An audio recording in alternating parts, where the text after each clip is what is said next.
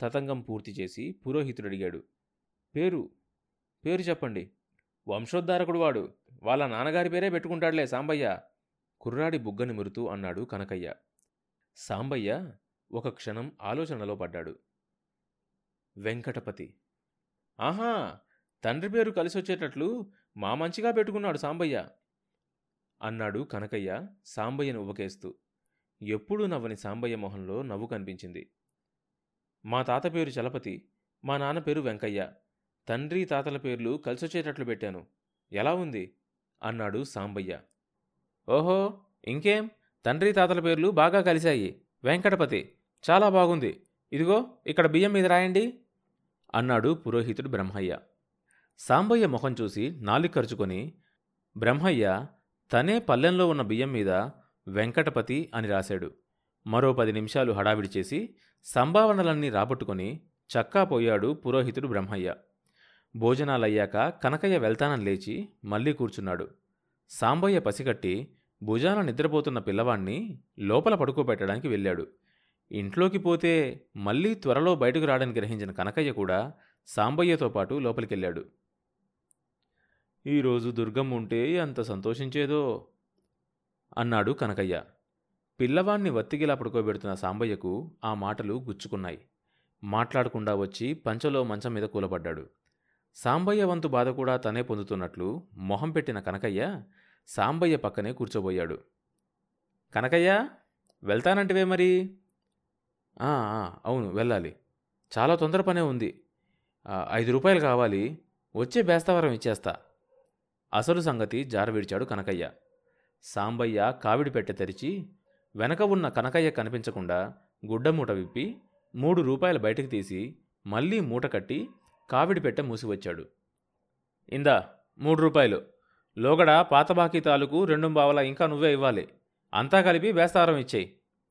అన్నాడు సాంబయ్య.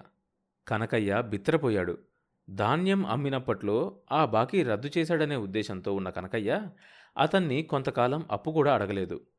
అది మాఫీ చేశాడని నిర్ధారణ చేసుకున్నాకే కనకయ్య మంచి అదును చూసుకొని తెలివితేటల్ని ప్రదర్శించాడు. అమ్మ సాంబయ్య డబ్బంటే ఎంత బిగువు? అనుకొని ఏది? అదే?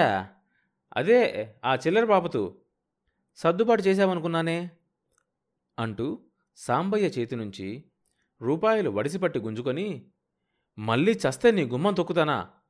అన్నట్లు ముఖం పెట్టి అంగలు పంగలు వేసుకుంటూ వెళ్ళిపోయాడు కనకయ్య. సాంబయ్యకు ఇటు ఇంట్లో పసిగుడ్డు అటు పొలాన పంట రెండూ సాగడం కష్టంగా అనిపించింది. చాకలి రత్తిని పిలిచి రెండు రోజులు ఇంట్లో పిల్లాన్ని చూసుకోమని చెప్పి సాంబయ్య భార్య పుట్టింటికెళ్ళాడు. అత్త మామ బావమరుదులు సాంబయ్యను చూసి ముభావంగా ఉన్నారు. బయటివాణ్ణి చూసినట్లే చూశారు. ఏదో గొంతు మీదకు రాకపోతే కానీ ఇలా రాడని వాళ్ళల్లో వాళ్ళు మదనపడ్డారు. బుడ్డోడు ఎట్లా ఉన్నాడు? ఆన్ని కూడా తీసుకొస్తే చూసేవాళ్ళంగా? అన్నాడు సాంబయ్య మామ. బాగానే ఉన్నాడు. ఆడి పని మీదే వచ్చాను అన్నాడు సాంబయ్య. వాడికి నీళ్ళు పాలు ఎవరు చూస్తున్నారు? అడిగింది సాంబయ్య అత్త. అదే కష్టంగా ఉంది. ఎవరైనా మీ ఎరికలో ఉంటే చూడండి అన్నాడు సాంబయ్య ముక్తసరిగా. సాంబయ్య ధోరణి చూస్తే అల్లుడు మళ్ళీ పెళ్ళి చేసుకునే ప్రయత్నంలో ఉన్నాడనిపించి వాళ్ళు బిగిసిపోయారు. నీకు బరువైతే అన్నిక్కడే వదిలేసాయి. ఆ మాత్రం పెంచలేమా? అంది సాంబయ్య అత్త. వాడు నాకేం బరువు? వాడి కోసమేగా ఈ అవస్థంతా? వాణ్ణి చూసుకుంటూ ఇంట్లో ఉండే ముసలమ్మరెవరైనా మన వాళ్ళల్లో దొరుకుతారేమో చూడమని చెప్పడానికే వచ్చాను అన్నాడు సాంబయ్య. అత్తా మామ ఊపిరి పీల్చుకున్నారు. భోజనానికిలే ఏమే వడ్డించు? భార్యను పురమాయించాడు సాంబయ్య మామ. ఆ మధ్యాహ్నం సాంబయ్య మామ అత్త బాగా ఆలోచించి ఓ నిర్ణయానికి వచ్చారు వాళ్ళకు దూరపు బంధువుల్లో వయసు మళ్ళిన ఒక ముసలావిడుంది. చెల్లెలి భర్త తాలూకు బంధువుల ఇంట్లో ఊడిగం చేసి బతుకుతోంది. ఆ మనిషి అయితే తమ మనవడికి పోషణ బాగా జరుగుతుందని తమ మనిషి కనుక సాంబయ్య ఇంట్లో మళ్ళీ జొరబడే అవకాశం దొరుకుతుందని ఆశపడ్డారు. రాత్రికి ఆవిడ్ని పిలిపించి సాంబయ్య ముందు నిలబెట్టారు. సాంబయ్యకు ఆవిడ్ని చూడగానే ఇది మరీ ముసల్ది. ఏం పని చేయగలుగుతుందబ్బా?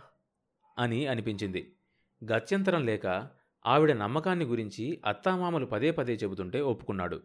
అయితే ఏమి ఏమంటుంది? అన్నాడు సాంబయ్య. అన్నం బట్టలు ఇచ్చి సాలుకు పుట్టెడు గింజలిస్తే బాగుంటుంది అన్నాడు సాంబయ్య మామ. ఏంటేంటి? అన్నము బట్టలు ఇచ్చి ఏడాదికి పుట్టెడు గింజలు కొలవాలా? నా వల్ల కాదు అని పంచ దులుపుకొని సాంబయ్య లేచి నిలబడ్డాడు. ఆయనేమిస్తాడో చెప్పమనండి అంది రామమ్మ. ఆ ముసలమ్మ గొంతులో నిరాశ స్ఫురించింది.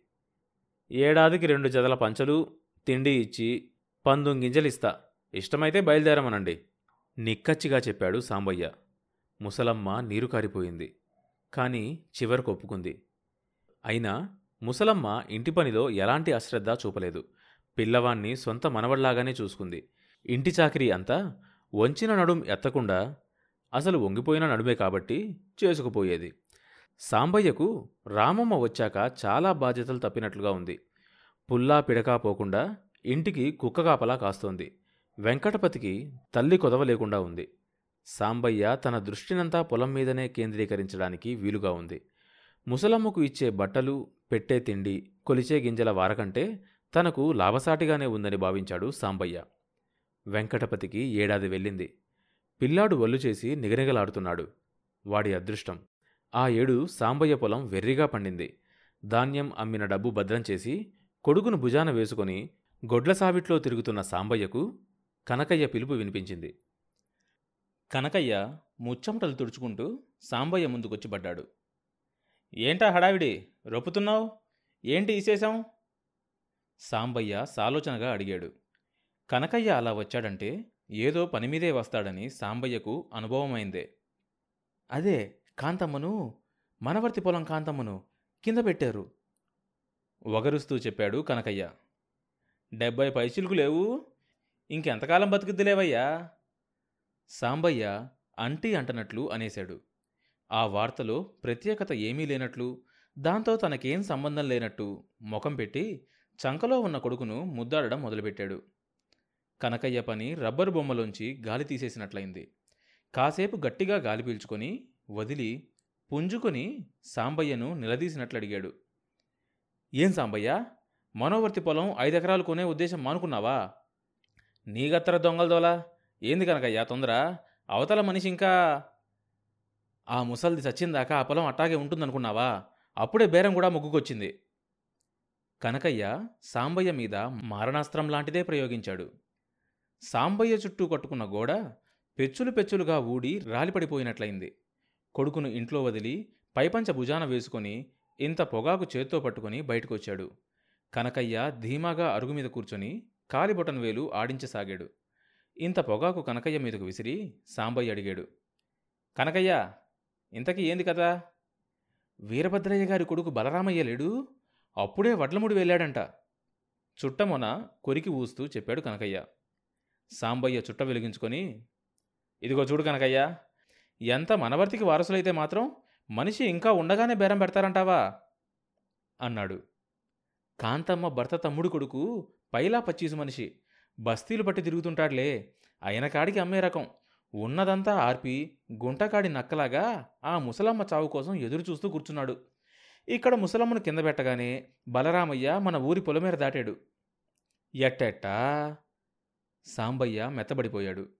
చేతికందింది కాస్త బలరామయ్య కొట్టేస్తాడేమోనని జంకు పట్టుకుంది. ఆ మరేమిటి? మూట మీద మూటలు కట్టి నెత్తిమీద చుక్కలు లెక్కలు పెట్టుకునే మనిషి అనుకున్నావా బలరామయ్య? ఏదో కాడిగట్టు పొలం మీ తండ్రి హయాన్ నుంచి దాని మీద బతికిన వాళ్ళు దాని మీద మనసున్న వాళ్ళు కదా అని నేను కళ్ళల్లో ఒత్తులు వేసుకొని ఆ లావాదేవీలు గమనిస్తున్నా మరి. ఇదంతా ఎవరి కోసం చేస్తున్నానంటావు సాంబయ్య? ఆ మాట నేను కాదన్నానటయ్యా? గుటక మింగి అన్నాడు సాంబయ్య. ఏదో మన సాంబయ్యకు ఎలా అయినా ఆ పొలం కలిస్తే బాగుంటుందని లేకపోతే ఈ పాటికి ఏది? ఈ పాటికి ఆ బలరామయ్యకే బేరం పైసలు చేసి నాలుగు పైసలు కళ్ళ చూసేవాణ్ణి కాదా? నువ్వే చెప్పు సాంబయ్య. అంతవరకెందుకు లేవయ్యా కనకయ్య? నీ మాట నేను ఎప్పుడైనా తోసేశానా? చెప్పు. నీ సలహా సంప్రదింపులు లేకుండా ఒక్క వ్యవహారం చేయలేదు కదయ్యా? అది నీకు తెలవదా ఏం? సరేలే ఒట్టి మాటలెందుకు గాని? ఇంతకీ కాంతమ్మ మనవర్తి చేను నీకు కావాలా? వద్దా? తేల్చి చెప్పు. కనకయ్య కరుగ్గానే అన్నాడు. అదేదో నువ్వే చూడు. సాంబయ్య తన ముక్కుతాళ్ళు పూర్తిగా కనకయ్య చేతిలో పెట్టాడు. అయితే బయలుదేరు. ఆ బలరామయ్య వడ్లమూడి వదిలి వచ్చే ముందే మనం అక్కడ ఉండాలి. ఇక మిగతా భాగోతం నేను నడుపుతా. నువ్వట్టా చూస్తా ఉండు. సాంబయ్య చొక్కా తగిలించుకొని కర్ర తీసుకుని బయలుదేరాడు. భయా నాకు డబ్బు తెస్తున్నావా? ఒట్టి చేతులు ఆడించుకుంటూ వస్తున్నావా? ఓ చురక విసిరాడు కనకయ్య సాంబయ్య మీదకు. మొలపంచన దోపిన మూటను ఒకసారి తడివి చూసుకుని సాంబయ్య సాలోచనగా అన్నాడు ఇంతకీ ఆ ముసలమ్మ చావకపోతేనో? ఆ చావక ఉట్టి కట్టుకుని పదవయ్యా నువ్వు నీ అపశకునపు మాటలోను? అంటూ కనకయ్య వడ్లమూడి మట్టి రోడ్డెక్కాడు. అలా వెళ్ళిన సాంబయ్య కనకయ్య వడ్లమూడ్లోనే మూడు రోజులు ఉండిపోవాల్సి వచ్చింది ఇంతకీ బలరామయ్య ఆ ఊరు అసలు రానే రాలేదు. బలరామయ్య బస్తీకి వెళ్ళాడని తెలుసుకున్న కనకయ్య ఈ విత్తనం వేసి సాంబయ్యకు పురెక్కించాడు. కాంతమ్మ వారసుడు పాపారావుతో బలరామయ్య పొలం బేరమాడి వెళ్ళినట్లు చెప్పమన్నాడు కనకయ్య. ఇద్దరిని అమ్మేవాణ్ణి కొనేవాణ్ణి కింద మీద పెట్టి పొలం బేరం కుదిర్చాడు కనకయ్య. తర్వాత భాగం వచ్చే ఎపిసోడ్లో వినొచ్చు. ఈ షో అన్ని మేజర్ పాడ్కాస్ట్ ప్లాట్ఫామ్స్లో వినొచ్చు. కొత్త ఎపిసోడ్ రిలీజ్ అయినప్పుడు మీకు తెలియడం కోసం సబ్స్క్రైబ్ చేసుకొని నోటిఫికేషన్ టర్న్ ఆన్ చేసుకోండి.